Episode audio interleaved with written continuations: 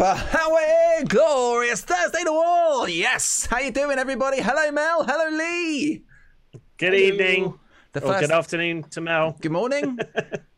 Yeah, afternoon over here. Happy time Evening zone, Mel. guys. Happy time zone. Happy time zone, America. Ministry of Slam from America, I believe. It's good.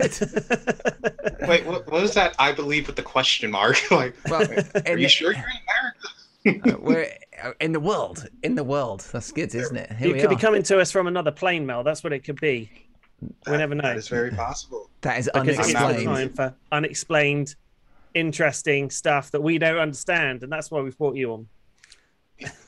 So hopefully I could blow your mind with some stuff too. I, th- I think you probably will. Hello, everybody in the chat room. Good to see you, isn't it? So Princess McCat, Jovi Bonnie, Sophia, uh, Head of Steel. It's good, isn't it? Uh, Andy, Retro Chat. It's good, isn't it? First, first ever unexplained side of the slam show, guys. How you how you feeling, Lee? You right? Had a good I'm feeling days? good. Yeah, I had a good few days. It's half term and not half term, school holidays. So I've been running around uh, with a On child. a play, play. Oh no, week. oh no, Yeah. you haven't been running around. hey, school holidays. Yeah, I mean it's my holiday. I get a week off of work, and I'm going to be more tired when I go back than when I left. Oh right, So, okay. Yeah, it's been good. It's been good, and I've eaten too much uh, bad food.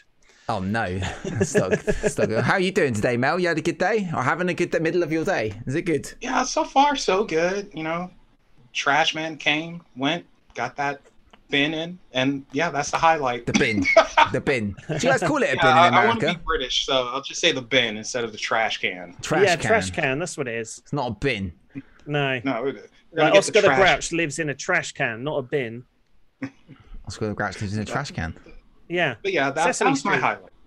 I Oh. love Sesame Street. I can't believe it's still on. It is. It's good. And there's a documentary about it as well. And then we're getting the unexplained side of Sesame Street. 'cause they're all monsters and things. We could count, count, count Dr- Dracula, isn't it? What does he count? The count. the count. Yeah, Just the count. The count. There we go. It's quite Bert good. and Ernie. Who knows who they are? You know. Yeah. What are Anyway. they? wow. Are, are we doing a wrestling podcast that's just started talking about something else? That always happens. Uh, well, it's not even a wrestling podcast. This is Well, it is. it's something something different. It's, it's half half wrestling, half other stuff. Half and unexplained. Take our hands and, and walk us through it because Yeah. we don't know. All we know is what WWE tells us to know. We don't know what is actually supposed to be going on with these people that we're going to be talking about. Yeah, yeah. I think um, before we get to it, of course, today we had the sad news that we had Bobby Bobby Eaton has passed away. Um, I think me and Lee are gonna jump onto it. and We'll talk about it a bit more on Sunday for the main show. But Mel, um, have you got any thoughts on Bobby Eaton in your time? Yeah, he, he was brilliant with the Midnight Express, and um, you know, and I I wasn't really around watching the Midnight the Midnight Express in their heyday or anything like that. I actually came to them later thanks to the uh, Jim Cornette experience, Jim Cornette's podcast, and then I got hooked on them, and like they were brilliant, the Midnight Express and Bobby Eaton, and you know, you just blew my mind when you told me he passed away. I had no idea. And his in-ring work was amazing. His timing, how smooth he looked, just everything about him. It was good. Yeah, He, he was uh, absolute legend. Again, like one of those uh, number one, drastically underrated because he didn't look like he didn't have the look of a 80s pro wrestler, like WWF style pro wrestler. Um, fantastic as a tag team, whether or not he was on the the original version of the Midnight Express or his original version, or with Stan Lane later on. But my I first saw Bobby Eaton when he was uh, he had his singles run uh, in the early 90s against Steve Austin as uh, when Steve Austin was uh, TV champion in, in WCW. Uh, really great feud he had, and he had that amazing top rope leg drop. And if even today, if you think about someone leaping off the rope or leaping off the top rope and landing on their rear end in the middle of the ring, it's you know that's going to hurt. And even back then in those really hard rings, he was doing that. That was his finisher, a leg drop off leg drop off the top rope, and uh, always hit it um, amazingly. Worthwhile watching some old Bobby Eaton matches if you've got access to the network. yeah. Oh man, rest in peace, Bobby Eaton. So sad, sad times, sad times. It's uh, too young as well. Only sixty odd, wasn't he? Yeah, he was 62. 62. Yeah. Oh man, it's uh, far too young. But um, well, um, yeah, rest in peace, Bobby Eaton. But uh, should we should we get to it? Should we get to this unexplained side of the slam for the for tonight? Uh, to tonight, guys. If there's no any, no one knows what this is, we've obviously. I don't think we even know what it is. We don't know what it, we Yeah, won't know. We, we, will- we will know later. Um, but we've basically sort of had an idea. We're going to try and combine uh, combine many uh, wrestling through the years. There's many paranormal, quote unquote, paranormal characters, haven't? They, you know, how how paranormal? and how- What's the reality of it? Of course, Mel has his Unexplained Possibilities podcast, which is a deep dive, um, a hugely deep dive into that. And I thought, well, how can we combine the two? So I thought, let's get in contact with Mel and see if he'd like to do. And I know Mel like wrestling as well. Let's do the unexplained side of the slam. So um, we thought we'd look at these characters and these wrestlers through the years, and then uh, Mel can kind of tell us what the reality, how how correct did wrestling get the unexplained side of the slam in theory. So what's correct, what's fake, what's just craziness, what's not real, what is real, and uh, will we be freaked out? Uh, it's going to be quite interesting, and uh, it's going to be a nice, interesting journey. So, uh, but yeah, let's go. Uh, yeah, thank you very much, Mel, as well. Well, Welcome to the family. Before, oh, thank you for welcoming me. I appreciate it. Woo! Um, but before we get into it, I do have a question for you and Lee Lawrence. Yeah. And like, are you guys into the paranormal? Are you believers or are you quote unquote open-minded skeptics? Lee? Oh, go on, look. me. Oh, do you want me here first? Oh, great. Drop me in it. Um, I, yeah, I'm, I would say I'm definitely open-minded. Um, I'm not one of those people who would be absolutely no, don't believe in anything that's slightly weird, um, because you know that's ridiculous. It just belongs in books and movies and everything. If I, I think I just need a little bit of proof to show me that something exists. You know, I'll believe in aliens if I see some kind of evidence that aliens are around, but very open to it. And you know, um, I'd love to do some of the things like the ghost walks and, and things Yeah. like that, and you know, start looking into some of that stuff. So yeah, I'd, I almost uh, a hopeful skeptic. Is that a thing? You know, I'm I, I, I do want a little bit of proof, but it would be great to for some of these things that you just think of as almost fantasy in your head um, would, would actually uh, be real. So yeah, I'm, I'm certainly open to it. Well, Yeah, I think that's the uh, Agent Mulder. I want to believe. I want to Eh, well, exactly. Traditional X Files. Yeah. was what was Scully? Was uh, Mulder? I want to believe. Yeah, Scully was just hot. So Oh. there we go. Still is today. um, I think for me, I think I'm I'm kind of like Lee as well. I mean, I watch a lot of those those most haunted that used to be on over here a lot. I used to watch that a lot, um, and you know, I, I again, I'd sort of a little bit of proof, but if I found the proof, I'd definitely take a deep deep dive into it, and um, you know. Of course, not a deeper dive as you would, Mel, but it's all quite. I think it's all very interesting. And I mean, Mel done me a tarot card reading about two or three weeks ago, wasn't it, Mel? And it was like you was like you're very na- nature uh, wrapped around nature. It's just so true. I mean, like I tamed a, a, a wild fox and got got her to feed out of my hand. You know, she would run away from me, sort of things. Like I'm very close to nature. I, I, I kind of think that anyway. And Mel didn't know that so much about me, and then pulled this card, realised I was, and then read and then everything Mel said to me was like, "Oh my god, that's like so true." It's like, I remember Mel saying, "You shaking your head?" Because it was like I was shaking my head because it was so real. I was like, "How do you know that? what?" so it, it's it's really cool. I was really quite. um Oh man, it's gonna be this gonna be good good journey. This is gonna be a good journey. So yeah, I'm a bit like Lee, like a hopeful skeptic. I think so. You know, uh, but I do like to believe some stuff. I think so. It'd be nice to think that this isn't this isn't just it. This isn't it. You know, although it's great, but you know, it will be good to look out for. Yeah, Derek Acorah, Derek Acorah, Derek Acorah got proven to be fake. Sophia says so. Oh, I'd love to send. I'd love to send Mel some videos of Derek Acorah because he was the most dodgy. Like so, just to just to illustrate it quickly, Mel. I'm not going to take over the show with this. There was a show called Most Haunted, and they'd go into these old like castles and buildings all over the UK and some of the really like the, the most haunted places in the country. And there's this there's this guy called uh, Derek Acorah who is uh, supposed to be a medium, um, and uh, yeah, he overacted a lot and um, was proved in later years to be an absolute you know nothing to do with it just um, taking advantage and pretending everything but now that doesn't necessarily mean that uh, you know i think it's fake it's just he was obviously trying to take advantage of people and he was good for the cameras but yeah, uh, yeah i'd love to i'd love to send you some clips of that and uh, and see what you make of it Yeah, please do. Um, you can send them to me. Oh boy, this is the first time I'm ever going to say this. You can send them to me on the Discord. definitely definitely Yes, we'll definitely. do that we would do that Mel's camera's frozen, by the way, which is strange. Oh great. Uh oh. Let me see if I can fix it. That's of all- course, tech issues. it's all right. Um, there we go. Uh, oh, hang on, Mel, camera's gone off. He's going to switch it back Hey, on back again. on. There we go. Oh wow! The And now classic. settings are jacked. Thank you. Dan. So, and a trash truck is coming by. Oh wow! It's, it's, it's the paranormal. They don't want us to do this podcast. They're like, no, don't do That's it. what it Yeah. is. It's I do. Vince McMahon's creative. Uh, we're going to be busting all the uh, the myths and everything around his favorite characters, and it's you know they don't want us doing it. It's the the forces are taking over. They are. Yeah, yeah. yeah, yeah, yeah. It certainly is. So sorry about that, guys. Hopefully, well, I can't fix this right now, but Because we're live. yeah. I know the No. feeling, Mel. That's all We need right. a. We need a That's torch. That's all right. So should we get to the first? So today, guys, we're going to look at Papa Shango.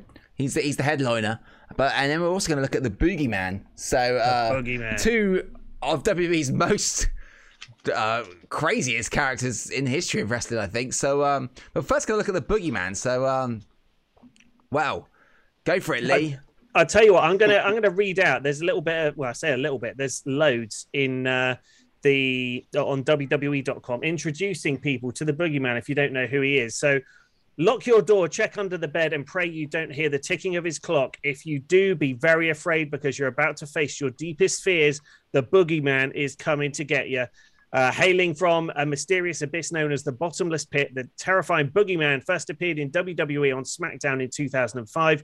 Creeping around the locker room area, the bizarre superstar would scare other competitors by appearing in the most unexpected places.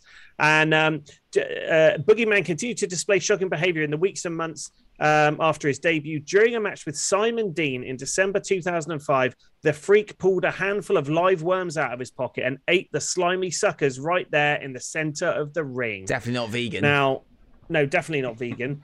Um, wow. I mean, that that's one of the things that I, I wanted to get to. I mean, obviously, the boogeyman going back into uh, sort of mythology is just a, a sort of infamous uh, fictional creature that lives under the bed and hides in the wardrobe and scares children.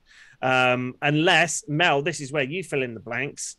Is is there anything of a kind of a legitimacy to it? Does it come from anywhere? Does it is it linked to anything? Um, yes and no. It's it's a bit complicated with the boogeyman, but to really get into it, we kind of have to go back to the origin of the actual name boogeyman, and this goes to the 1800s. Even though Oh. boogeymen technically can date back, it dates back to the 1500s and beyond, but the name itself comes from pirates. Uh, they were Oh. called the boogie or the Buginese pirates and the English and Dutch um, from the East Indian Trading Company, I think it was called, Hmm. they would get attacked by them around Indonesia. And the Boogie or Buginese pirates had black sails, they were cannibals, and they were very Wow. vicious Oh my god. and quite scary. So the uh, Brits and the Dutch would go back home and they would tell stories about these boogeymen and Right. how scared Ah. they were. So that's partially where the name comes from. Now, the boogeyman itself, we're looking at an entity that, you know, sometimes people get mixed up. They're like, it's a demon, it's a devil. Well, no, it's its own entity, and it could be a type of thought form. A thought form is, um, hmm, how can I put it? Simply put, if a lot of people believe in something, they give it energy, and that energy Wow. brings it to life. Oh. And the boogeyman can be thought of as a type of thought form. And we see this again throughout different cultures all around because every culture has its own boogeyman. And for whatever reason, they all function around the same way. Um, and again, going a step further, uh, hobgoblins would be considered boogeymen. And uh, they're huge in Europe. And then I know in England, you guys have uh, what's his name, Bloody Bones. That that guy. Right. And, and I've not heard um, of that, but I will check that out. Yeah, yeah. Check, look up Bloody Bones, and the the biggest thing that they all have in common is fear. Right. Like yeah. everything works off of fear. So uh, So and that's what his kinda hope that character was kind of based around, wasn't it? I guess he just Yeah. there'd be a, a setting. I saw stuff for like Simon Dean's introducing his new uh, protein shake things, and then they opened up the the dinner tray, and then Boogeyman's head there, so it scares them. And a lot of fear was involved around Boogeyman, wasn't there? Like, of course, for freak people out with the worms and and all that. Ooh, uh, it's not. I mean, a lot of the stuff that Boogeyman did during his time in in the in the Fed was was not very nice to to watch. I didn't I didn't like. It was a bit creepy. It- it- And, and when No, he was he- eating actual worms as well. He 'cause was they were- eating you worms. Yeah, he was eating real night crawlers and foaming at the mouth. He would get one of those. What? Uh, what? What are those things that you put in the water and just like Alka Seltzer. Yes. sort of yeah. Oh gosh, he was he was a disturbing character, but freaking Marty Wright played him well. Mm. So. Oh yeah. oh yeah. Um, But so, so is the big is the stuff with the clock and and everything he's got there? Is that what's that Oh, got? What's okay. that to do with? So- is that because it is? I'm always to mistaken in thinking the boogeyman's about dreams and is that right? Well- Well, it's about okay. coming out at night, isn't it? right. Well, not quite. Um, Oh, the thing, okay. the, the thing with the clock is, and this goes to how the gimmick was formed and what they told him. The thing with the clock is actually representative of Freddy Krueger Ah. because originally he was inspired, partially inspired by Freddy Krueger, and the clock was tick tock, tick clock. One, two, Freddy's coming right, for right. you. Three, four, lock the door. And so the clock was representative of I'm coming, tick tock, tick tock. So it's more of a reference to Freddy Krueger. But saying that, and they probably did this unintentionally, but it could also bear reference to the witching hour right. when Yeah. it's supposed to be the um, between certain times is when things that go bump in the night are most active. Uh, when it comes to boogeyman, though, there is no set time. They could come out whenever they want for whatever reason. Um, and in this case, though, I, I would say the clock has more to do with the gimmick and Freddy Krueger Yeah, yeah. than it does the actual boogeyman. Uh, now, if he was coming out at midnight to 2 p.m. or 2 p.m. to, or excuse me, midnight to uh, 2 a.m. or 2 a.m. to 4 a.m., then we might have something.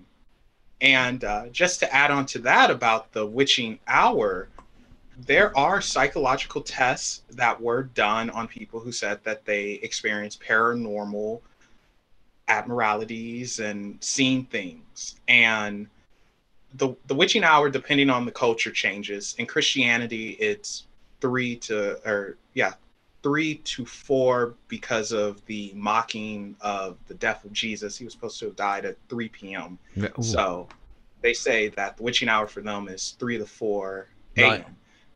Um, however, studies have shown that between the times of 2 and 4 a.m., and with 3 3 a.m. being the peak, a lot of weird things happen, and people claim Mhm. to see ghosts and spirits and experience things that Right. they can't truly explain, especially at 3 a.m. So it might be something to that. right. Wow. So. Well, I'm not going to sleep tonight. Uh, I mean, the th- I think the question with all these characters and these wrestlers we're looking at is how much of their apparel and gimmicks are apparel and gimmicks, and how much of it is based around the reality. I mean, you're saying the boogeyman was like a manifestation of energy. Is that within where, Well, where you might live? So, say if it's like some Aborigines, would they manifest a boogeyman that looks like a sort of boogeyman? Well, you know, okay, then- so th- this is where it gets interesting because again, all the cultures they all pretty much describe the boogeyman as the same thing, um, with some minor differences, but mostly the same. And when I say cultures, I mean from Native Americans to people in Latin America, Egyptians, or the Mediterranean. Um, but uh, the modern incarnation of the boogeyman, the one that we see, uh, the wrestler, is based off of the the the, the German boogeyman, and I am going to butcher some German, so I'm terribly sorry in advance to the German people. Um, but they called him der Schwarzmann, der Schwarzmann, something like that, and that translates to black man. And it doesn't. It's not talking about ethnicity or skin color. It means just a dark figure right.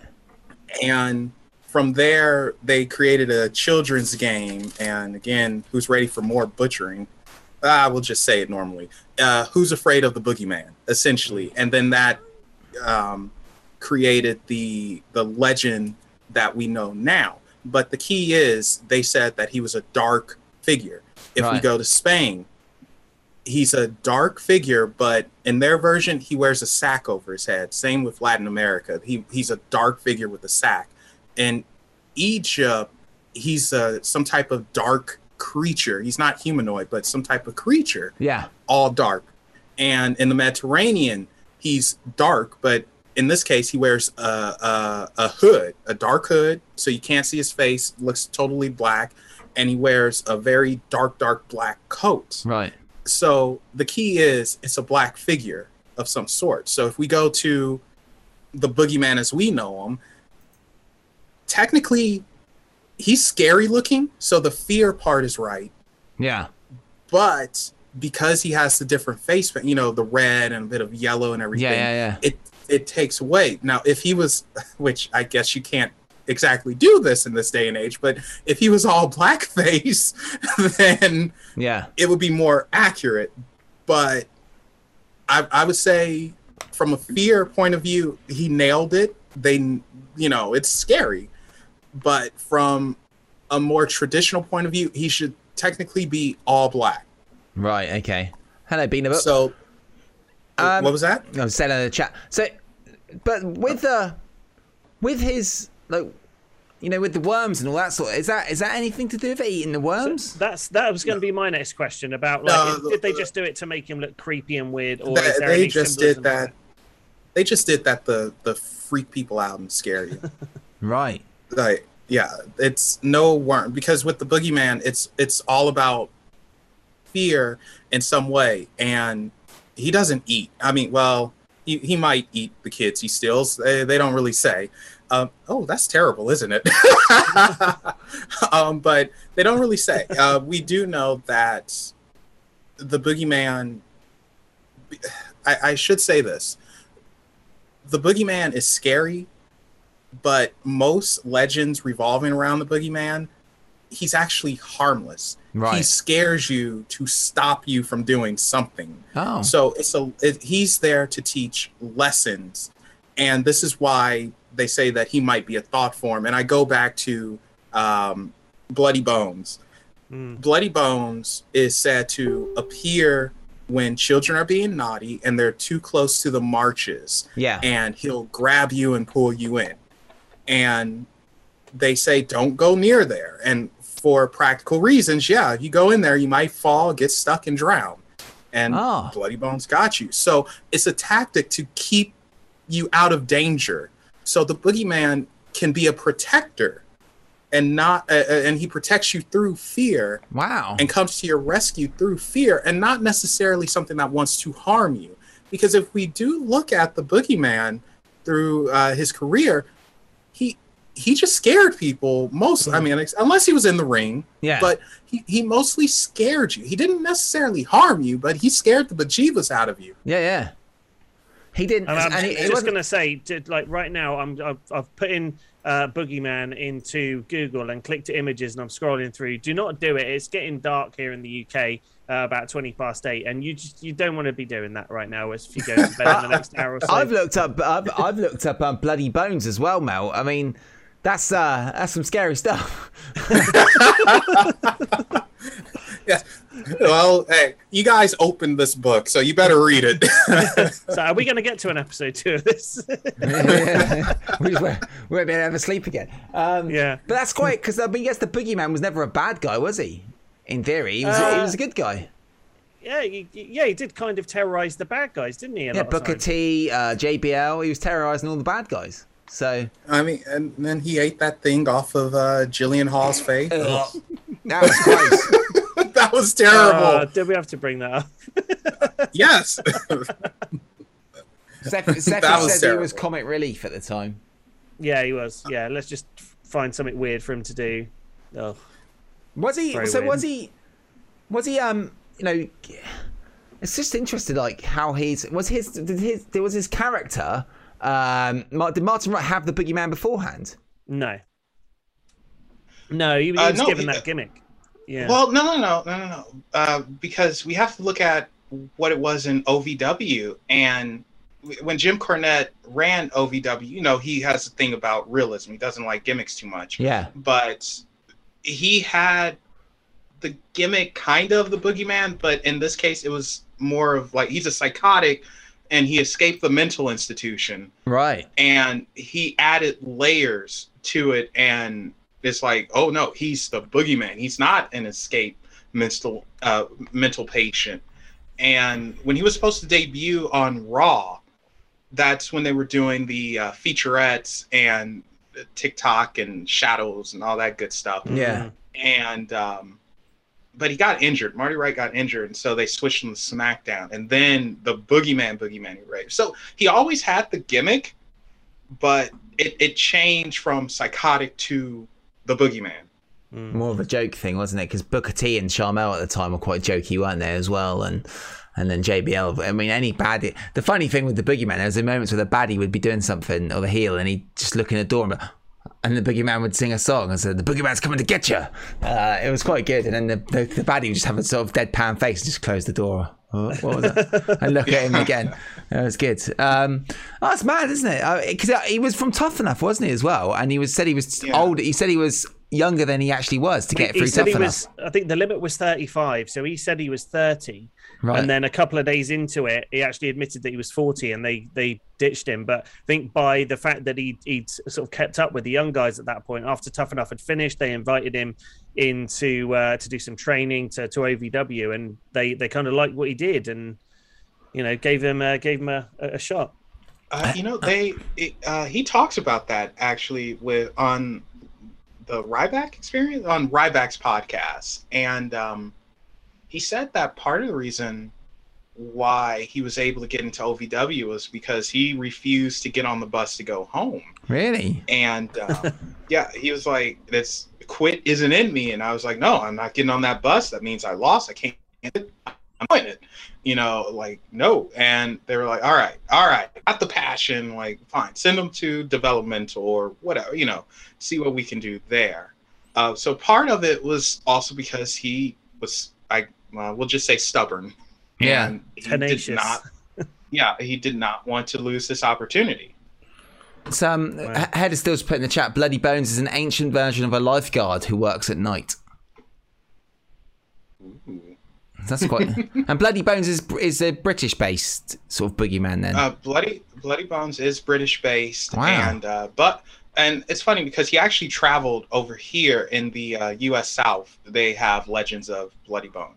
Wow. Oh wow. It's really weird. Oh my god. It's uh, quite interesting, isn't it? And We're learning everything. This it's is good. It's thank you, Mel, so much. It's really good. I mean. But uh, I mean, we have to question: is like he's got this huge character. Why did he not keep going? Like he ended. What happened? Can you remember, League? Were you podcasting at the time? Um, I think he, you know, as a lot of things that Vince uh, puts his his thought into, it will create an amazing gimmick, and then it'll, you know, someone will come in all guns blazing like the Boogeyman. He was on TV every week. He was involved in every little angle and, and messing with everyone, and then just slowly loses steam, and and Vince decides to put his time into someone else, and then. You know, his, his appearances are a lot more sporadic, and then occasionally just turn up on the Raw anniversaries from time Yeah, to time. yeah, and, yeah. and bearing in mind when he did start, he was 40 years old then, and uh, you know uh, he probably not really up for a, a full time role, to be honest with you, uh, after a few years. But um, yeah, just just kind of sort of gradually faded out, which was um, which was a shame. I think again when he started, it was quite a serious character, and people were legitimately scared of him. But the longer time went, they kind of made him into a bit of a parody character, and, and not really to be taken very seriously, which is a shame. Yeah, Banana Book just put in chat. He's 57 now, so he must have been in his early 40s during the Tough Enough. I'm 36, and the thought of trying to keep up with people in their 20s scares me. Absolutely. That's, No, that's, I'm with you. that's, that's right. Um, and Sefi says he show, he's no showed indie events after cashing the checks as well. Oh no, well that's not very good, is it? No. That's not No, good at all. that's not good at all. I remember. I think his last. He was last in the Fed on 2018 Raw reunion show, wasn't it? And then he was um, also in the Royal Rumble 2015 in the ring with Bray when he got chucked out straight away. And he was on the Raw Legends night this year on January the 4th. Oh, was he? Oh wow. Yeah, yeah. Um, and scared Angel Garza with R Truth pinning him to regain the 24 7 championship title. Oh my! Why was he not the 24/7 champion? Could have been amazing. Could you imagine? Very weird, very weird. oh, but man. yeah, no, it's uh, interesting, interesting time. Um, and the fact that I I had no idea that there was that amount of history in it at all. Really didn't. Yeah, he, Right, he, well- he was around in the Fed for four years straight, actually. No, it doesn't feel like that. No, from 15 to 2009. 2005, 2009. We went over to ECW as well. I well. have some bad news. I might have to drop out and then come back. Uh, other things are starting to go wrong now. Okay, Mel. Uh, so give me one minute. Well, we yeah, can, yeah, no we can cut to an advert, Mel, and then come back and talk um, and uh, get into Papa Shango if you like. Okay, so I'll try to make this as quick as possible. That's okay. Take your time. all right, it's all mate. We got we got some bits. It's fine. So, uh, Get ready to fly. This is the phenomenal AJ Styles, your TNA World Heavyweight Champion, and you're listening to the Ministry of Slam.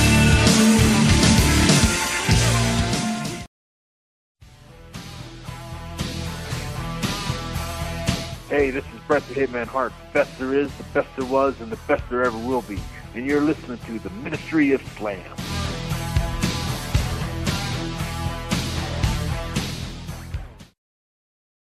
uh, Mel, before we move on to Papa Shango, we need to ask you. So we're going to do this for every every wrestler we look at. What would you score the Boogeyman's gimmick in comparison to the reality of the Boogeyman? Out of ten, how close was it? Out of ten, um, you know, I actually think they they got the boogeyman really good, like really good, all things considered. So I would actually give him eight out of ten. Wow! Oh wow, that's quite good. Eight out of ten because the the they focus on the fear, which is the main thing with the boogeyman. Yeah. and you know he is creepy he pops up when he pops up he does hide in dark spaces and all of that and and even though the worms isn't technically part of it again it's a fear thing and even i didn't mention this but even him coming out of the the fog and everything in the pacific northwest the boogeyman comes out of green fog so he you know they did a good job so yeah eight out of ten Hey, That's, I that's amazing. I I think I think as well. The thing is with him, imagine, imagine seeing a a, a for one, a, a boogeyman coming through, crawling on the ground like he did. That'd be so scary in reality. Imagine you being somewhere, oh, gone for a drink. Oh, what the hell was that? And then this huge like thing just crawl, crawls. Oh god, it'd be so scary, wouldn't it? And then- the other thing that he used to do that always used to freak me out was that when he did that walk and he did that weird sort of like juddery kind of um, yeah the spasm Yeah, like in the ring that with where they've got all the like as if the bones are cracking and sort of stuff. Yeah. You know that that kind of thing, and that I find that really creepy. So that kind of adds to it as well. Yeah, yeah, definitely. It was it's good. He's, he's good. He's a good, good, good, good character. I think the look is amazing. I mean, I don't know if there's been anyone. I mean, of course, the Fiend's incredible sort of look, but his look because it was all makeup all over his face must have took forever to wash that off. And he didn't And have he any had- teeth, did he? I- I was going to say that was something else that added to it. He was missing a load of teeth, wasn't he? In the, a big Yeah. row of he had a, t- a tooth plate that he probably pulled out uh, when he went to the ring, and uh, yeah, it just made him look even more different and uh, and interesting. I wonder if they So- took him serious. Would he have been any good? Like instead of this, Uh. the scary side, but then done serious matches. You know, maybe a bit hardcore stuff or, or something like that. You know, destroyed people. Well, I, I think the problem was, like, you know, I don't want to get on Marty too much because I really like him, Mm. but he could have used more in work training. we'll say that. But so Maybe- Maybe it's time to move on to Papa Shango. We'll move on to Papa Shango. Man doesn't want us to continue. no, Okay. And hopefully, we won't get voodoo uh, getting us in this next bit. But here we go. Well, you're so- Voodoo Vegas, so I think we'll be all right, Lawrence. Yes, I am. Yes, but Lee, Lee, let's le- let's read what the WWE blurb says about Papa Shango. Okay, so Papa Shango. Uh, in 1992, the haunting voodoo practitioner known as Papa Shango made his shocking debut in WWE. Stalking down the aisle with a smoking skull in his hands, the bizarre superstar's horrifying appearance, complete with morbid skeletal face paint and a necklace made from bones, struck fear in his opponents before he even stepped into the ring. Once the bell rang, Shango was even more fearsome, using his 330 pound frame to completely destroy everything in his path. Um, and it skips on. Uh, had his obviously his biggest moment was his, his uh, short-lived feud with the Ultimate Warrior, using black magic to intimidate the Warrior. Shango infamously caused a strange dark liquid to ooze from the former WWE champion's head when, for the first time ever, he wore a coat during an interview during a memorably twisted interview segment with Mean Gene Okerlund. And uh, he also did that one where he gave him stomach palpitations. Made him vomit everywhere. Yeah. Oh, God. Backstage. Mental was, that, that was. was that's one of my memories of like young wrestling. Robert Warren vomiting over everybody. That doctor, poor doctor guy, green Yeah. pea stuff. Oh, that was gross. Yeah, and, and Mean Gene got like the black goo running down his hand. And he's like, oh, oh. Yeah. For ages, showing his hands to the camera, going, "Oh, I've got black goo down my hand," and that was about it. So, and Mean Gene was fine. The other end. And the next week, you'd see him. So something happened to me. Oh, I got cursed as well. Oh, look at this, and that was it. But yeah, it was. He was. He looked badass actually. So uh, yeah, there we go. Uh, what? So Mel. Let's go. Let's go for it. And because you you said let's move Papa Shango second because this one's got Yeah. quite a lot of detail. It's it's a lot. um, yeah. So number one, to before we really jump into it, you have to understand with voodoo, it's three different types. You have Vodun, which is source, and that's from West Africa, Benin to be exact. And then you have Haitian voodoo, Right. which, um, of course, it came from Africa, but um, it had to be practiced in secret for a bit, and and you know if if if it wasn't, then the French, because they were the ones doing the trade over there, they would beat people down, and and you know it's just terrible. And then you have New Orleans voodoo, which New Orleans voodoo, aka Louisiana voodoo, is not true voodoo. Like it has the same base concepts, but it's also mixed with Eastern European folk magic as well as Native American magic. So New Orleans voodoo is closer to hoodoo than voodoo. And hoodoo is the magic without the belief. So a little confusing. The magic, But- belief. Hmm. Yeah, so in other words, it's the folk magic. It's it, it it's me cursing you Right. without having to go or use what they call a loa. And a loa is people incorrectly say they're gods of uh, of voodoo and all that, and that's no, they're not gods. They're not angels. They're not demons. Um, they are our ancestral spirits. They're ancestors. They're our ancestors. When I say ours, I mean everyone's. Mine's, yours, Lee's, everyone's right. and they ascended to uh, a, a type of divinity um, and they all work to help humanity in different ways. They all have different roles depending. And the so you can know voodoo is actually monotheistic. It is a religion. It's not a cult. It's not satanic. It's a religion a, a very serious religion. And Right. um, the god of voodoo his name is bon dieu which is french for good god. So you know good god y'all. And um, and uh, turning it back to papa shango well let's just say thank god they didn't use an actual loa or else they probably would have gone bad. Really? because yeah because the thing is you don't insult voodoo they somewhat insulted it but at the same time they use and I'll, I'll get into it in a second they they use the right loa to take influence from. Right. if it and oh yes and then uh, like i said it's a lot to voodoo. Um it, it's just so much to understand. I'm trying to cut a lot of it out but to to go deeper into it in voodoo there are seven loa families right. and the families are uh, the Rada, actually, because I have trouble saying these names and remembering them. Here we go. You have the Rada, the Yeah. Petu, Yeah. the Gide. Those are the three big ones. After that, you have the Congo, you have the Nago, Yeah. uh, the Igbo, and the um, this is one of those names, Juba. There we go, the Juba. And these families, well, we'll stick with the main three. The the the families each represent certain. mm, uh, how do I put it? But well, basically, let's put it like this: the Rada are considered cool, meaning that they're calm, easygoing, and you call upon them when you want good things to happen, maybe even protection, good luck. The Petu, they are called hot, not evil, hot. Right. And because they are aggressive, they're hot tempered, and they were born from the anger of the slaves. And Huh. they, you know, so you call upon them when you want to slap somebody around. And then you have the Gide. And the Gide are Loa of the dead and fertility. So death and fertility, death and rebirth.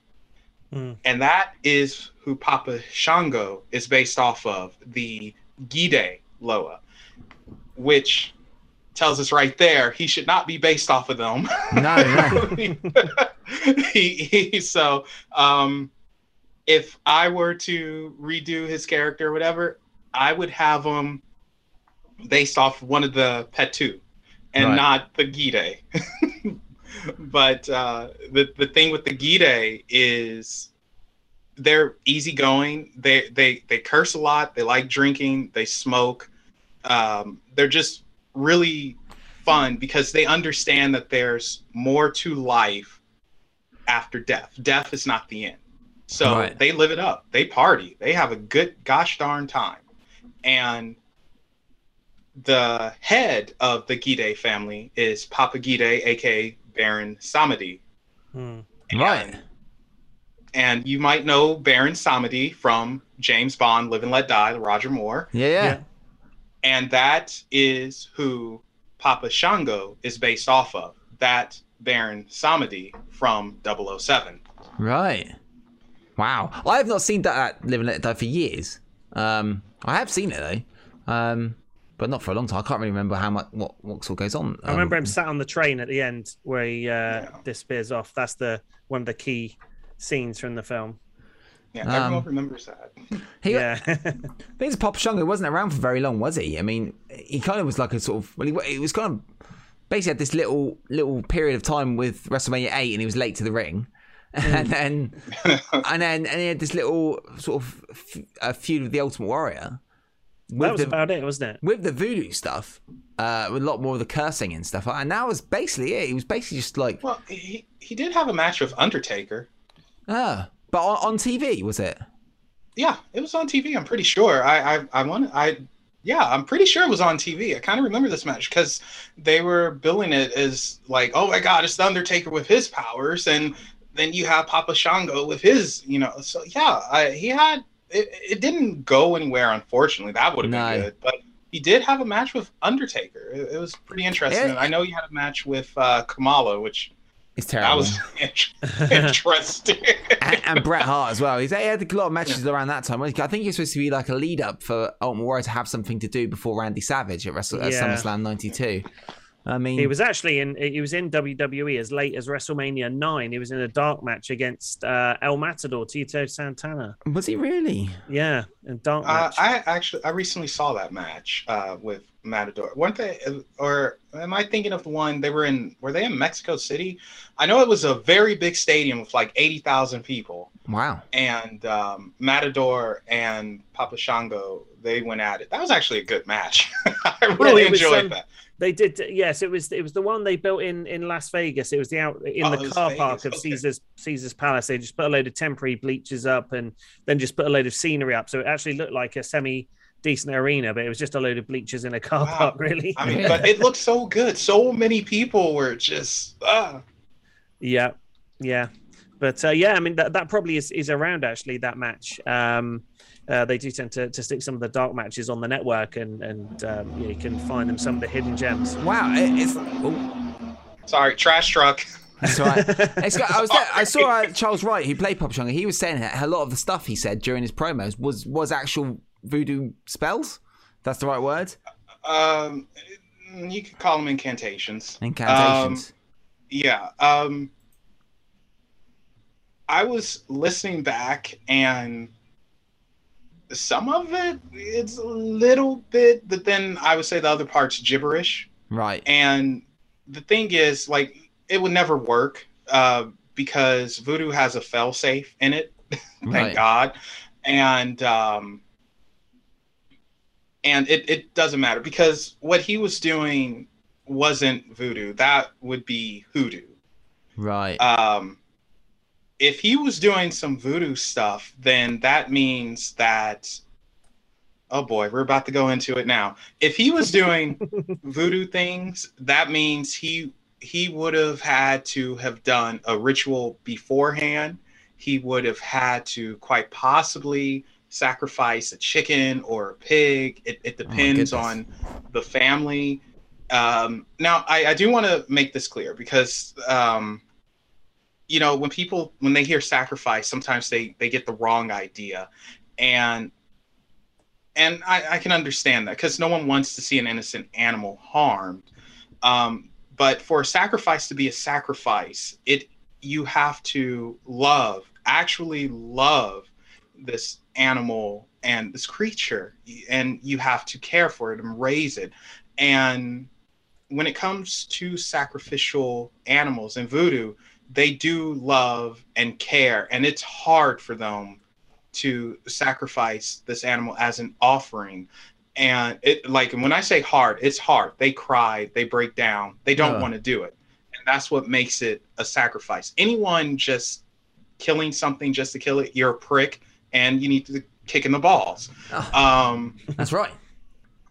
but with voodoo the animals are very sacred Yeah. they try to give them the best life as possible and when they do give them as an offering the loa specifically state you better you know like make it as painless as possible and if you waste this animal in any way you will be punished so nothing goes to waste It's, Yeah, So, so- does that happen still today? That happens still today. yes yes Wow. It's still done today, um, in secret for the unless it's in Haiti where it's openly practiced. But in the states, not so much. It's more so done in secret in the in the U.S. Um, Wow. but yeah, so Papa Shango, he would have had to have done that type of ritual. He would have had to let the Loa that he's trying to connect with ride him. And that is a type of possession when when they call it riding Right. and this the spirit of the Loa literally rides you. It's on top of you and takes over your body. You're in control. And to test this, to make sure it's legit, you have to do tests. They the the stop honking. There's Papa The- Shango outside. the um the voodoo priest uh, called the uh, Ongan, that's a male priest. A female priest in voodoo is called the Mambo. They're both equal. right. There's no sexes divided in here. They would ask questions and perform tests. Uh, one test, for instance, with Maman Brigitte is this is terrible, but they would get some of the hottest peppers in the world and they would feed it to the person, make them Oh. drink the, the pepper juice, and rub it on the female's genitals. yeah. Oh. Wow. So that's how they test. And if you react to it, then they know you're faking. Um, so why why are they doing that? to make sure that the Loa is actually in the person, the person isn't just lying and saying, "Oh yes, I feel the Loa. They are riding me," and so they test.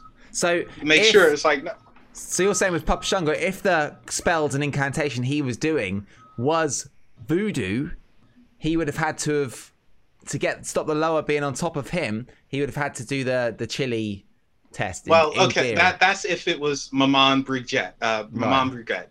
So, but he, he he didn't he wasn't summoning her. If anything, he was closer to Papa Gide slash Baron Samedi.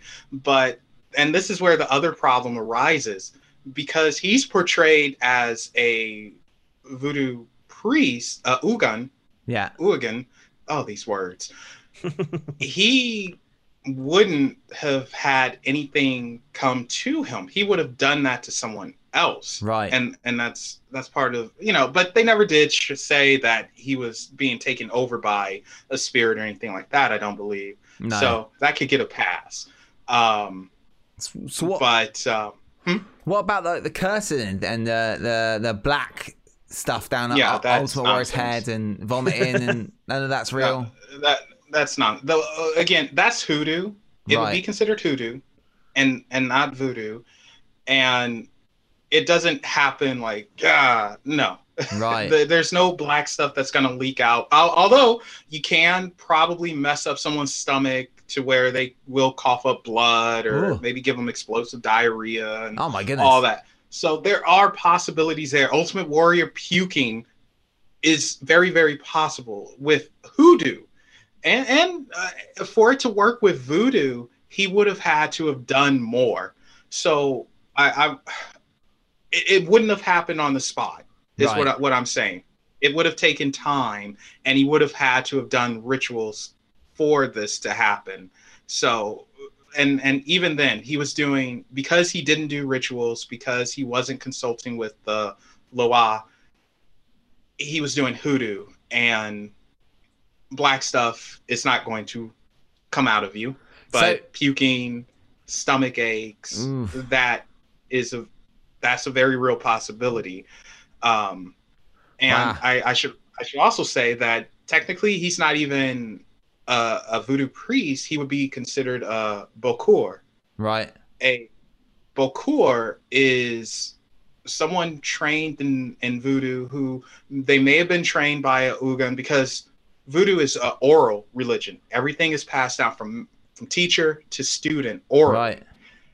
so a bokor would have learned all that but the bokor works with what they call good and evil Right. so papa shango would have been a bokor working with the evil side It's um if it, so let's say he was going to do a not a a curse on the Ultimate Warrior that was the vomiting. What what would be a more realistic curse he would do then? He could, a, a realistic thing he would have um if it's voodoo he would have probably okay how extreme do you want to go let's put it that Let's, let do me it. ask- Ministry of Slam is extreme. Let's as, do it. as long as it's far all as right okay. yeah, go for it. Go for it. okay so he would have uh, uh, contacted either a congo loa or a petu loa if he was going to contact the petu loa it would have been marionette wache marionette that translates to marionette of the dry bones Right. scary woman and um, I, hope you don't mind me giving you little history lessons in no, it's fine. It's good. Nice. Good. Okay. So Marionette of the Dry Bones, she was elevated to a Loa because she is one of the, the she's a Mambo who helped start the Haitian Revolution. She, she sacrificed the black pig to uh, Ezeli Dantor, and that helped kick off the Haitian Revolution where they they beat the French Right. and the French caught Marionette and they hunger or they they put her at the stake. They burnt her alive at the stake until nothing was left but her bones. Oh, And she was an escaped slave and everything. So when you call her, she has shackles on her wrists and chains and everything, and she's very very scary. you She's extremely It's scary. you don't scary. mess with you don't mess with Marionette Boache unless you have a really good reason. But he would have called on Marionette Boache or uh, Tijon Petu, and Tijon Petu is a very powerful Loa, Petu Loa. He's supposed to be the leader of the Petu. Short tempered, very powerful, mess you up. And when I say mess you up, I mean he will physically harm you. right. Marionette Marionette Boache will mentally break you down and you will wake up with scratches, but you'll be more psychologically destroyed. Oh, mm. Ti Jean Petu will physically mess you up. He will deteriorate you. But if we really want to mess someone up, and I don't even like saying this name, but he is a Loa who the other Loa are afraid of. Right. to the point where he's actually chained in the forest. Uh, no one summons him at all. No one, no one. People leave him offerings just to make sure he doesn't come. um, I'll only say his name one time. You don't have to uh, if it's and his name is Bakulu Baka. right. Oh. and he is a cannibal. He is extremely strong and destructive, right. short tempered. He will kill you. Oh. That's simple. If you really want to mess someone up, like so, if Papa Shango really hated the Ultimate Warrior. Ultimate Warrior, he would have called that guy and he would have killed him. oh and no. not only would he yeah but the thing is you can't control that particular loa you can't he does what he wants so if he brought him to right. he would have messed everything up everyone would have gotten messed up papa shango included Mean Gene would not have been doing that little promo going, I got cursed as well last week. No. no mean gene would uh mean gene would be six feet under oh well he kind of is excuse me but back then We'd have had the Attitude So- Era a few years earlier with people Yeah. eating other people in the middle of the ring. yeah um you you don't mess with him he's No. quite scary like and like i said i'm only saying his name one time if you Yeah. didn't get it you didn't get it Rewind and listen to the archive and check it out. Man, it's um it's crazy. Oh god, it's a bit it's a bit um uh, scary, I think. I Yeah, think don't, it- don't spend too much time So- thinking about it. again now so it's a lower what they're on top of they're they're on top of the person who's so with that they're with Papa Shango in theory casting the is that is that right is that what I'm is that what what you're saying in in theory yeah they would be working through papa, Papa Shango. shango right um so it's nothing that he's doing himself it's them working through him however i have to say that even then you know it's it's a lot of stuff missing because uh, with voodoo everything goes with the rhythm. So you have to have drumming to to start putting you in a trance and it's just doom doom doom. Actually uh, uh, for voodoo vegas i would you'll never do this but i would recommend you looking into the juba because they deal with music right and rhythm and all that so perhaps you want you know you're already called voodoo vegas so you know it's taking that extra step give it a go yeah yeah he um, Um, so he done a lot of but- twitching though didn't he he was like "Ugh." a bit like the boogeyman actually he did do a lot of twitching Yeah, Papa he Shango. did a lot of Like, like mumbling and yeah, was- chanting under his breath. man thing. when he done his voice his voice was so uh, really quite good strong Yeah. voice wasn't it yeah but um it was theatrics Oh, of we'll course, say. yeah, yeah. Yeah. um Something that But was yeah, they- interesting, I thought about the the boogeyman. Sorry to sorry to cut you off, Mel. Um, he was um, he, he had his little run in 1992. They were due to bring him back, uh, Attitude Era time, in a much darker version of the character. Yeah, yeah. Um, and uh, yeah, the, he was due to come back, but and uh, had agreed everything. And there are some some concept. I've got a photo of uh, him in the in the tickly. Yeah, that's right. He's got a very slightly different makeup, a bit more demonic uh, look to him in uh, in in some of his, um, but certainly still a, a voodoo style look, if you want to put it that way. But God knows what WWE were going to do to, make it even darker and bring it into the Attitude Era. But they scrapped it and they brought him into the Nation of Domination, and he was just the Godfather back then. Um, but yeah, we very nearly saw a more involved version of Papa Shango, and and uh, it really interesting as to what they would have potentially done with him at that point.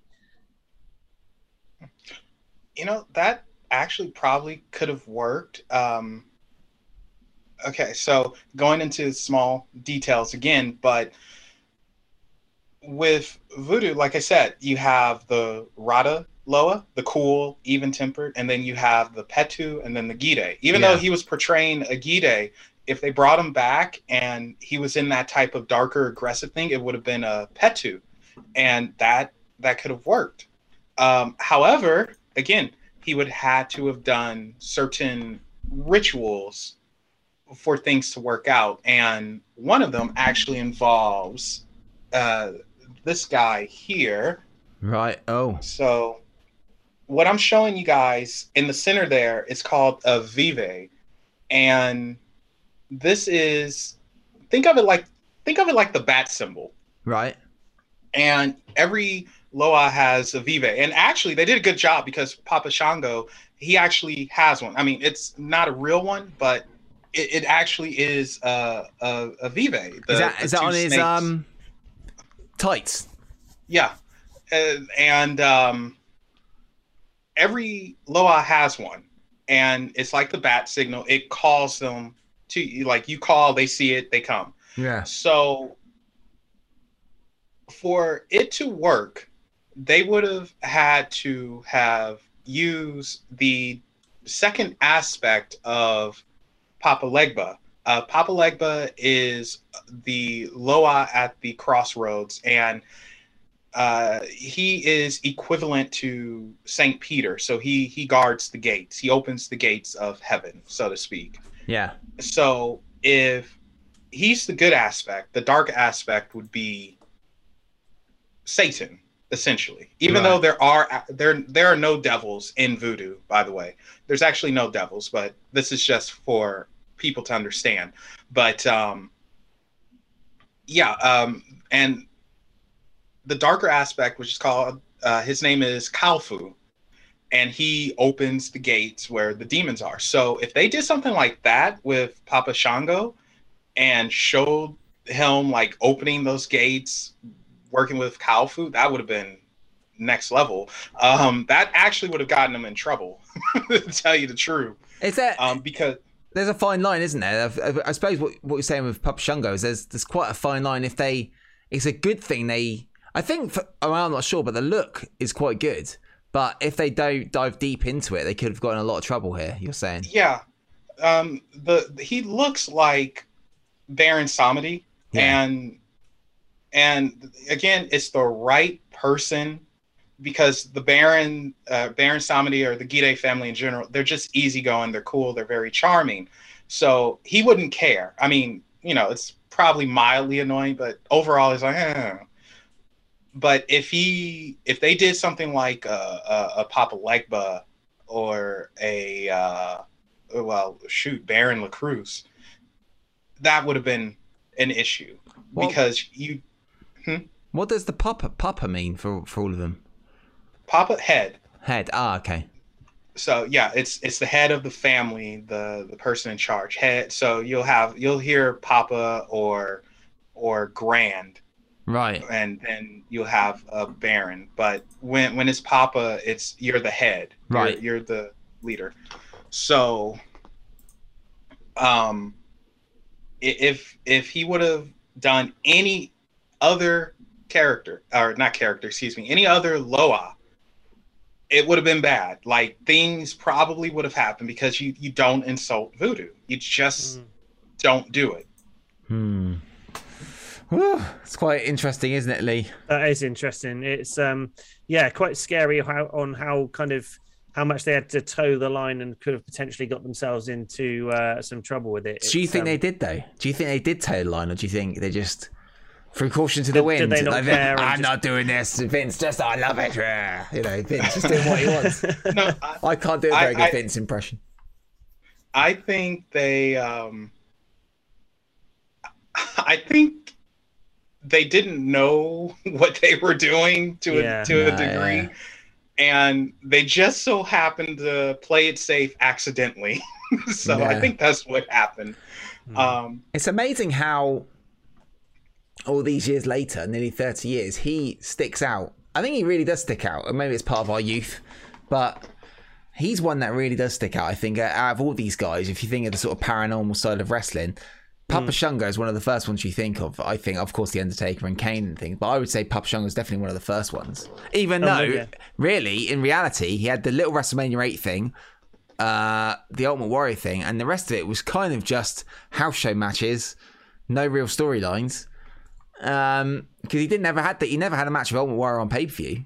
They just had house show matches that you never saw. So it was never mean, a I- settled just- thing. just having a look at the um, the, the match that I think you saw, you saw Mel, which was um, yeah, Papa Shango and, and Tito Santana and that was actually at SummerSlam '92. I was there watching it. Oh, Lee. No way. but I mean, again, that's uh, you know, at that point he was so sort of far down the card. So was Tito Santana. It was kind of a, Yeah. uh, you know, an enhancement match. It wasn't really anything to, to write home about. No major storylines in there. But yeah, Papa Shango and uh, and uh, El Matador at SummerSlam '92. So the big stadium was Wembley Stadium. He he Oh, really okay. only had like three months of a sto- probably uh, April WrestleMania, May the Ultimate Warrior stuff. SummerSlam was all probably start August, of June. yeah. Like he didn't. His storyline stuff was so nominal, but yet these these these vignettes and how he looked and all this really carried through for a long time. I think with a lot of us guys. Um, you know, especially like Charles Wright had so many characters as well, didn't he? Oh, he did. Yeah. Yeah. Yeah. I, and this Uh, one is the most was, visually uh, striking. Yeah. Uh, now it's, it's so funny you mentioned that. So this is where it gets kind of weird to where I wonder if Papa Ghede did play a role in this because um, um, there is a fail safe when it comes to voodoo. Like Right. you have to do certain things to speak to the Loa and bring them out. I'm not going to say what it is because there'll be someone out there. Ooh, I'm going to do this. You know, and it's like no. Ollie, what are you doing? so we don't need that. No. Um, but Papa Ghede and the Ghede family in general, they're one family where the fail safes don't matter. They do what they want on their own. Oh, hello. they do what they want on their own. Um, so the thing with Papa Ghede is he loves women. He he's uh, even though he's married to Ah. Maman Brigitte, he loves women. He chases after human women like crazy. And the fact that Papa Shango, Charles Wright, became the godfather, it makes me question and wonder. Hmm. That's So, interesting. Yeah. Yeah. It- Wow. It, it, it, it really makes it like, I wonder. Uh, because the Ghede family, you know, this isn't for PG ears, but you know, they're sex fiends. They they like getting it on. So Right. Why So do they wear it- top it- hats? that's just for the look. For the look. They like, It- they it's like the women, to they got top hats.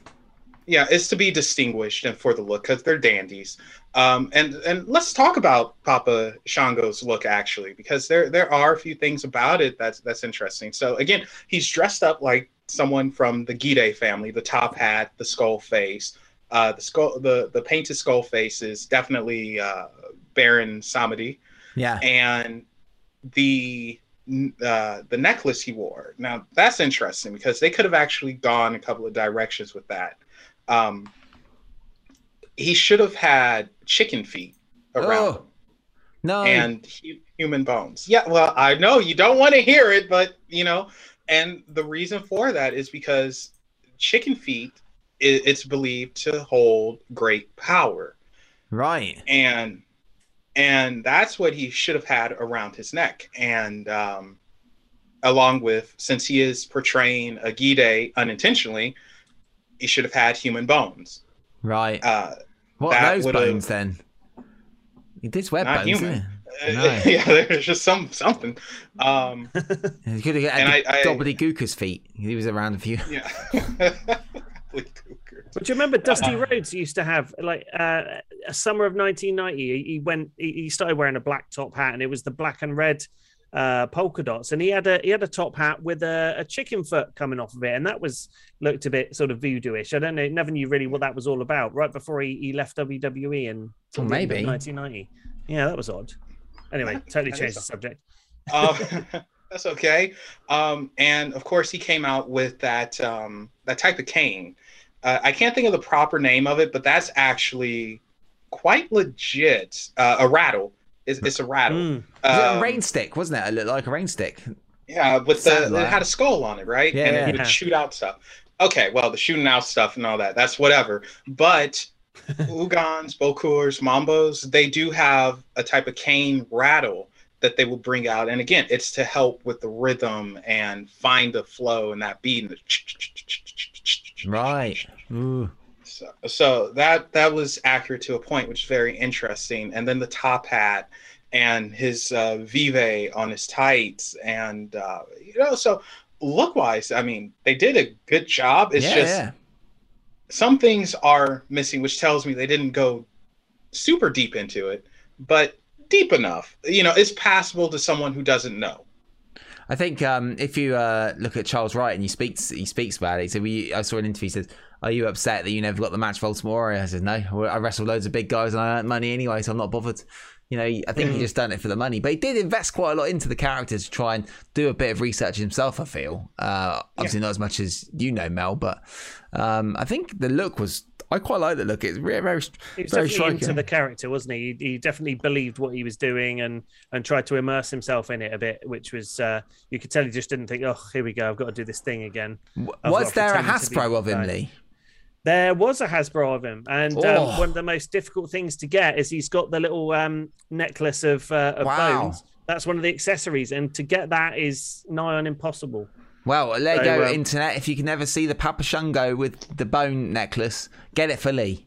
He deserves it. that Um, would be amazing. so something that they actually did right, but I'm thinking in an unintentional way was if you notice, and I'm, I'm sure you guys heard of this, voodoo dolls. Yeah. Yeah, Where was the voodoo doll? They- yeah. Did they not do one? Did it not do one at all? Is that not what made the Ultimate Warrior throw up when they? Did I they think not he just came out and went to him. He didn't, he didn't do anything. yeah, I don't. I, like, like Mel said, he was just trying to shoot. He was trying to get him with powers, but he didn't. He didn't actually have a voodoo doll of the Ultimate Warrior, did he? I, I don't think he had a voodoo doll, but it's Are very they good. real, Mel? did- Are voodoo dolls real? Oh, voodoo dolls are real, but not what. That's not how Hollywood portrays it. So voodoo dolls actually are not that prominent in voodoo, right. um, because for one thing, those type of effigies, they're more prominent in Eastern European folk magic. Right.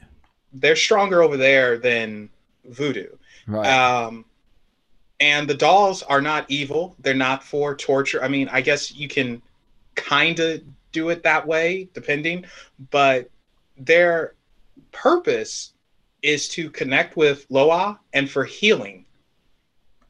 right. It oh, was wow. to help heal people. So if he had a voodoo doll of Ultimate Warrior, he would be trying to heal him, you know, like heal, heal, that- you know. So maybe he, they did look into it. That's why they didn't have it, because if it's supposed to be So- for healing. maybe but the fact that they didn't have it is a good thing Yeah. um unfortunately the idea of the voodoo doll and it being bad and poking pins in and everything that Yeah. actually goes back to the 1930s when they were making uh movies on zombies and and voodoo and and saying it was a satanic belief system and just a lot of disinformation which un- unfortunately painted the religion in a negative light when it, it- it shouldn't be you know um it, it- it really is a brilliant religion that that i think people should look into like it's really amazing the history and the stories is amazing Is it a um is it one of the first kind of religious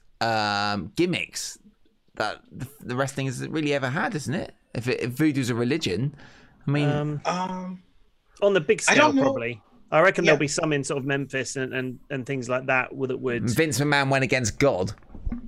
Well, yeah. I mean, you, yeah, it doesn't get any any worse than that. Remember, um, not really yeah. devil. Was there many devils? No. no, I mean, the No, are Undertaker was no- probably the closest they got to it. When he was on the cross with Stephanie, but they got told off for that, wasn't it? Yeah. yeah so but uh yeah so very interesting with voodoo but yeah voodoo dolls aren't prominent in voodoo so people who say i'm going to sell you an authentic voodoo doll and all that just slap them as a matter of fact i believe you could get voodoo dolls in england like you- for, for i don't know what they're doing over there but i know you guys can get them and you know it's just whatever they're just trinkets at this point I you know, remember- but I remember years ago we played a show and uh, we went on tour with Fozzy. Uh, this is years ago when we went on tour Jericho's Fozzy, and uh, we posted a thing. I'll post post some photos of us of of the band. If you had any photos of us, we'd love to see them, um, or photos with you guys in the crowd. We'd love to see them. Please send them to us, and we will. You know, we'll pick one out if you win. We'll pick one out. and We'll send you a T-shirt or something like that. We said.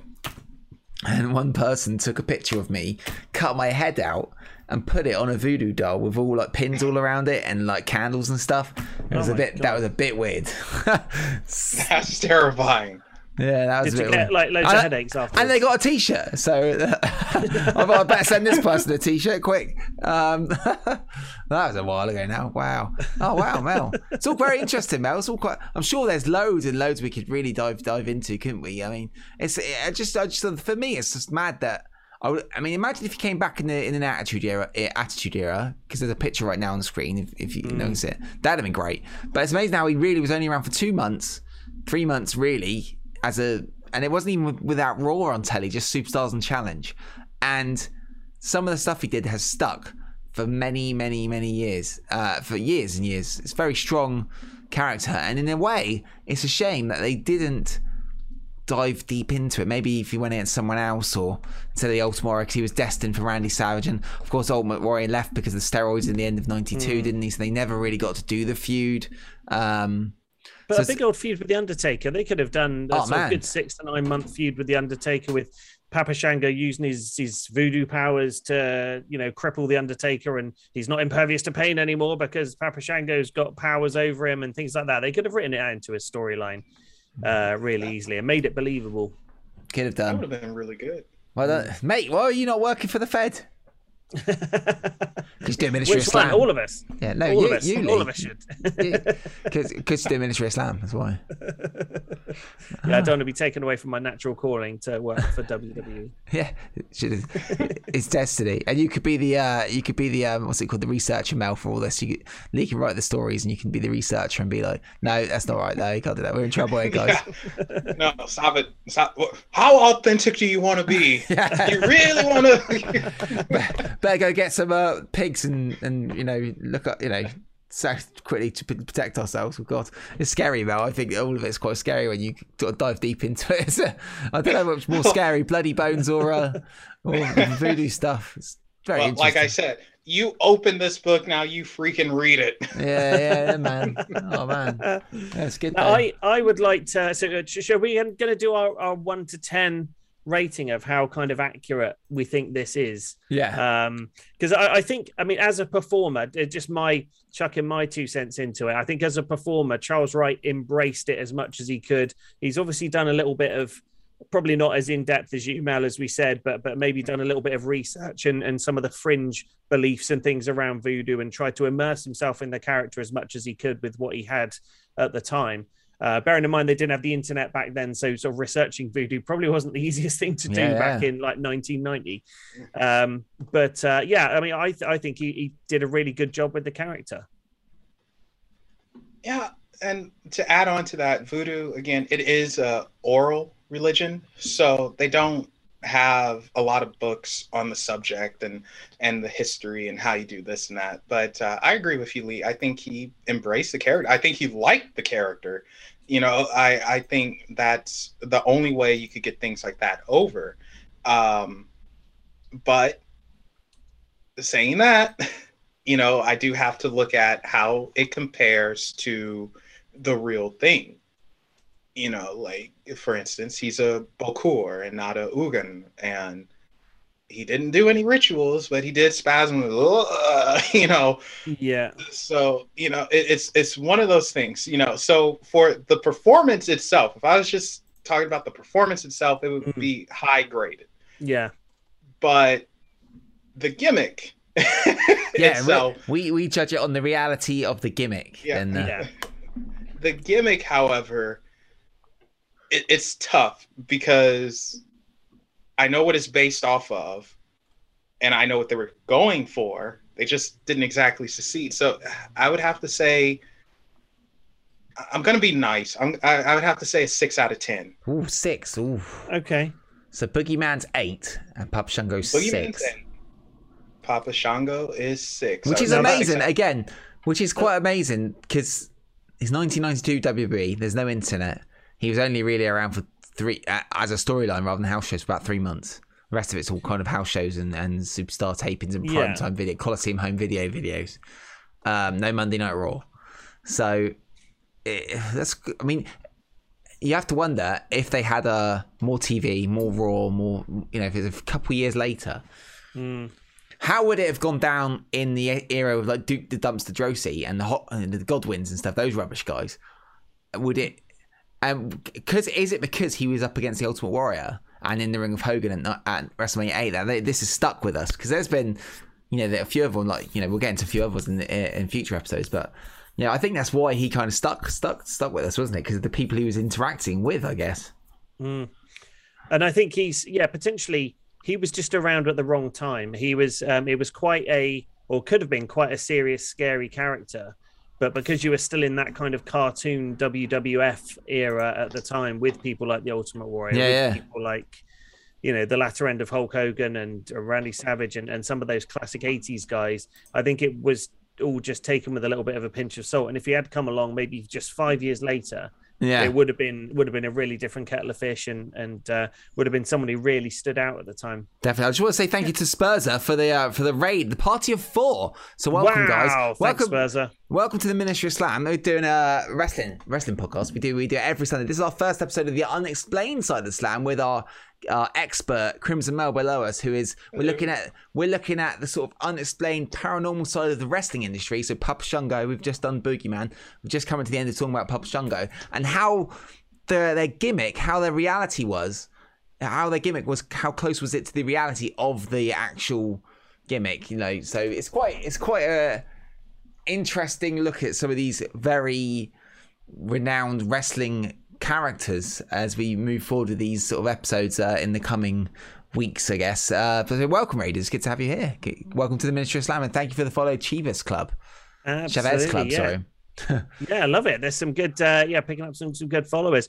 Check us out. Um, we are doing a, um, yeah, so we're doing this unexplained side of the slam, the first ever episode of this with, with Crimson Mel, and uh, we always do Ministry of Slam, the the main show on a Sunday night, 7 p.m. UK time. So check that out as well. And Mel, just uh, but, but give yourself a, a bit of a shout out to some of these new uh, viewers that we've got.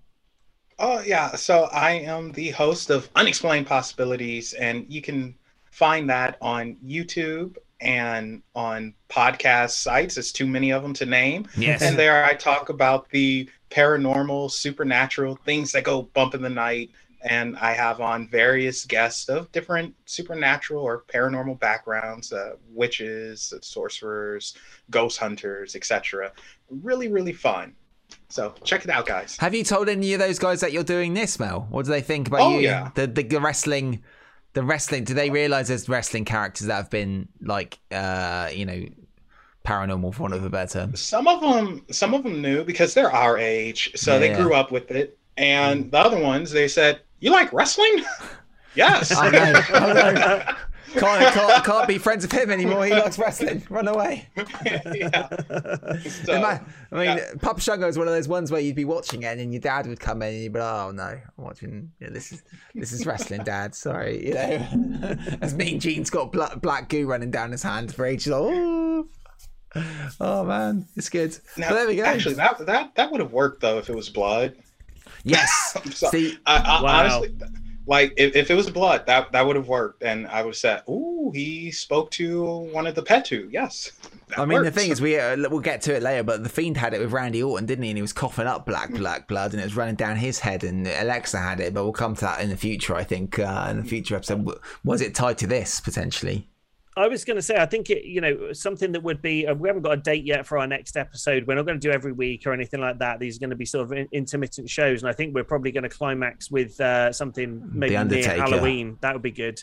Um, but uh, I, I I really like to see the next uh, show that we do. Um, again, we seem to be doing two people per episode here, Yeah. so maybe we look at the Fiend Bray Wyatt and Alexa Bliss because it's sort of transformed from one character into another and they're linked. And I think it would be interesting to look at some of Bray Wyatt's initial character in WWE with kind of the Louisiana swamp um clan sort Cultist of person. Yeah, exactly. Yeah. Yeah. And and it's kind of that there is an element of that that sort of bled over into the Fiend character, and it'd be interesting to see the parallels with that, and then how it transferred into the Alexa thing because uh, that's still going on to this day. Um, I think that'd be really cool. We'll find out where, where she ends up. She might not even be doing the feat. Oh no, Lily and, and the Raw. God goodness me, is all isn't good to me. you have to question it as we watch. This is this is the thing we all have to ask ourselves. How old, however old we are, our ages. Yeah. This stuck with us for years. Papa Shango. So you think of a paranormal wrestler, you say Papa Shango. They bang, you know, something like that. Um, would a kid who was our age at the time, so 92, I would have been nine. Would a nine year old go, Oh, uh, Alexa Bliss with Lily, it was amazing. And in, in, in 30 years' time, they'll be doing a whatever, a holographic cast. Where Yeah. Little where- holographic figures on the coffee table Yeah. in the middle of the living room. Yeah, where they're Sort of talking about Alexa Bliss, and they go, "It's amazing how it stuck with us for all this time." You know, will they be saying the same stuff as us because it's uh, you know, it's different times, isn't it? How it stuck with us as kids. It's quite interesting. Yeah, Wow. they wow. That that's something to think about. So I think they will. Yeah. Oh, wow. you see that? Look at his face. Ooh. Yeah, I mean the the Fiends. I, I watched the Fiends' first ever proper entrance when he was against Finn Balor at SummerSlam 2019, and he, he came out and, and they did the really close sort of the, the lighting was perfect and the really close camera shots and it was straight out of a horror movie and it it was brilliant. How they managed to ruin that, I'll never know. But we're getting on to the next episode, and I'm not going to talk that. We're gonna we're gonna spoil it. Yeah, no spoilers. That's what it's- Mel, thank you so much for all your hard work, all the research, mate. I really appreciate it. Absolutely, yeah, I love You've that. done a lot, Mel. No problem. I mean, it, uh, it's fun for me, so I, I enjoy this. Two passions coming together, so Yeah, it man. works. It's good. And Mel messaged me today, Lee, and said his, his wrestling flame has been uh, relit, uh, for one of a better, wasn't it, Mel? You've got the fire for wrestling's been. I think it's all come back. So it's a good spot to be a wrestling fan, I think, these days. I Yeah. really think it is, actually. It's a very, very good time. I think. To be fair, I think in the time we've been doing MOS and the Three Incarnations League, this could be one of the best times to be a wrestling fan. I know when Oh, TNA was about Hogan and stuff, that was quite quite interesting in 2010. But this is quite an interesting time for being a wrestler. It seems like there's news every day about Hmm. something quite big happening. That's good, and you got a lot to Yeah, talk it's, about. It's, it's history repeating itself. It's like WCW versus WWF again. potentially. I mean, you know, and AEW, it gives me those WCW vibes, which is a good thing and a bad thing, Yeah. depending. so, but the the fact is though that there is competition, and that's what you want because it forces each brand to step it up. Uh, but they they are doing it differently. Well, I don't know what WWE is doing actually, but AEW, I will say they are trying to step it up. I think they just need more order. It feels like the inmates are running the asylum, yeah. yeah, and yeah, no structure to they- it. Yeah, so they need more order. If they get that order, then I think they will be a bigger threat to WWE, and Vince will like, hey, what are they doing over here? Hmm. That's You what? I was trying to That do was later. really good. Yeah, it's not, not better than me. So, nice one, Mel. Oh wow! Uh, um, there we go. That was the first episode of the Unexplained Side of the Slam. Uh, quite exciting, and we look forward to the next one. Keep, watch out on the uh, on the, the the feeds of when the next one is. Be in a few weeks' time, I think. When it, everybody and uh, on a Thursday again. So an, an interesting, different take on wrestling, and uh, sometimes a bit scary. I think there, Mel. Yeah, yeah. You've opened up a door to, to fear. Uh, Sweet dreams tonight. yeah. Sweet dreams. But uh, yeah, the boogeyman is going to get me. Definitely under the bed. Right, he was protecting us though. What we've learned. He's- Yeah, true. It'll stop me from doing stupid things. I do a lot Yeah. of stupid things. But the Papa Shango what possibly was I don't know. It's, oh God, it's all. well, I got into that. Goodness me, Mel. But um, so sh- so so sh- it's just scary. All the stuff you were saying, I find it quite quite scary. but um, so should we say goodbye to everyone, guys? Let's do it. Let's do it. So where can everyone find you, Mel? Again, one more time. Uh, you can find me on YouTube at Unexplained Possibilities. Uh, you can find me on Instagram, Twitter, Facebook, all the social media stuff, not the TikTok, at Unexplained Possibilities. Glorious. And uh, Lee, we will be back this Sunday, won't we? At 7 p.m. UK. 7 p.m. UK time. uh, The channel you're watching right now, twitch.tv forward slash the MOS network. Check us out. We're going to be live 7 p.m. UK time. And uh, don't forget the podcast as well. Today is Thursday. Tomorrow morning, 7 a.m. UK time, we've got uh, MOS Classic dropping. And I was trying to think who the hell we've got an interview with on that show. Is someone good. Uh, so check it out, download it. It's uh, on the main uh, MOS podcast feed. Um, uh, MOS from 12 years ago. It's mad. That's Every episode, you've got an interview with a big wrestler. You know, it's well hard to get interviews these days. Yeah, I know. We could just get in touch with someone and they Do do an interview yeah, for us right, for yeah, free. done. Yeah, mad, mad times. But Absolutely uh, crazy. Right, we'll uh, we'll say goodbye. Good night, guys. Thank you very much, and we'll see you back live next. We'll be back live on Sunday at 7 p.m. UK.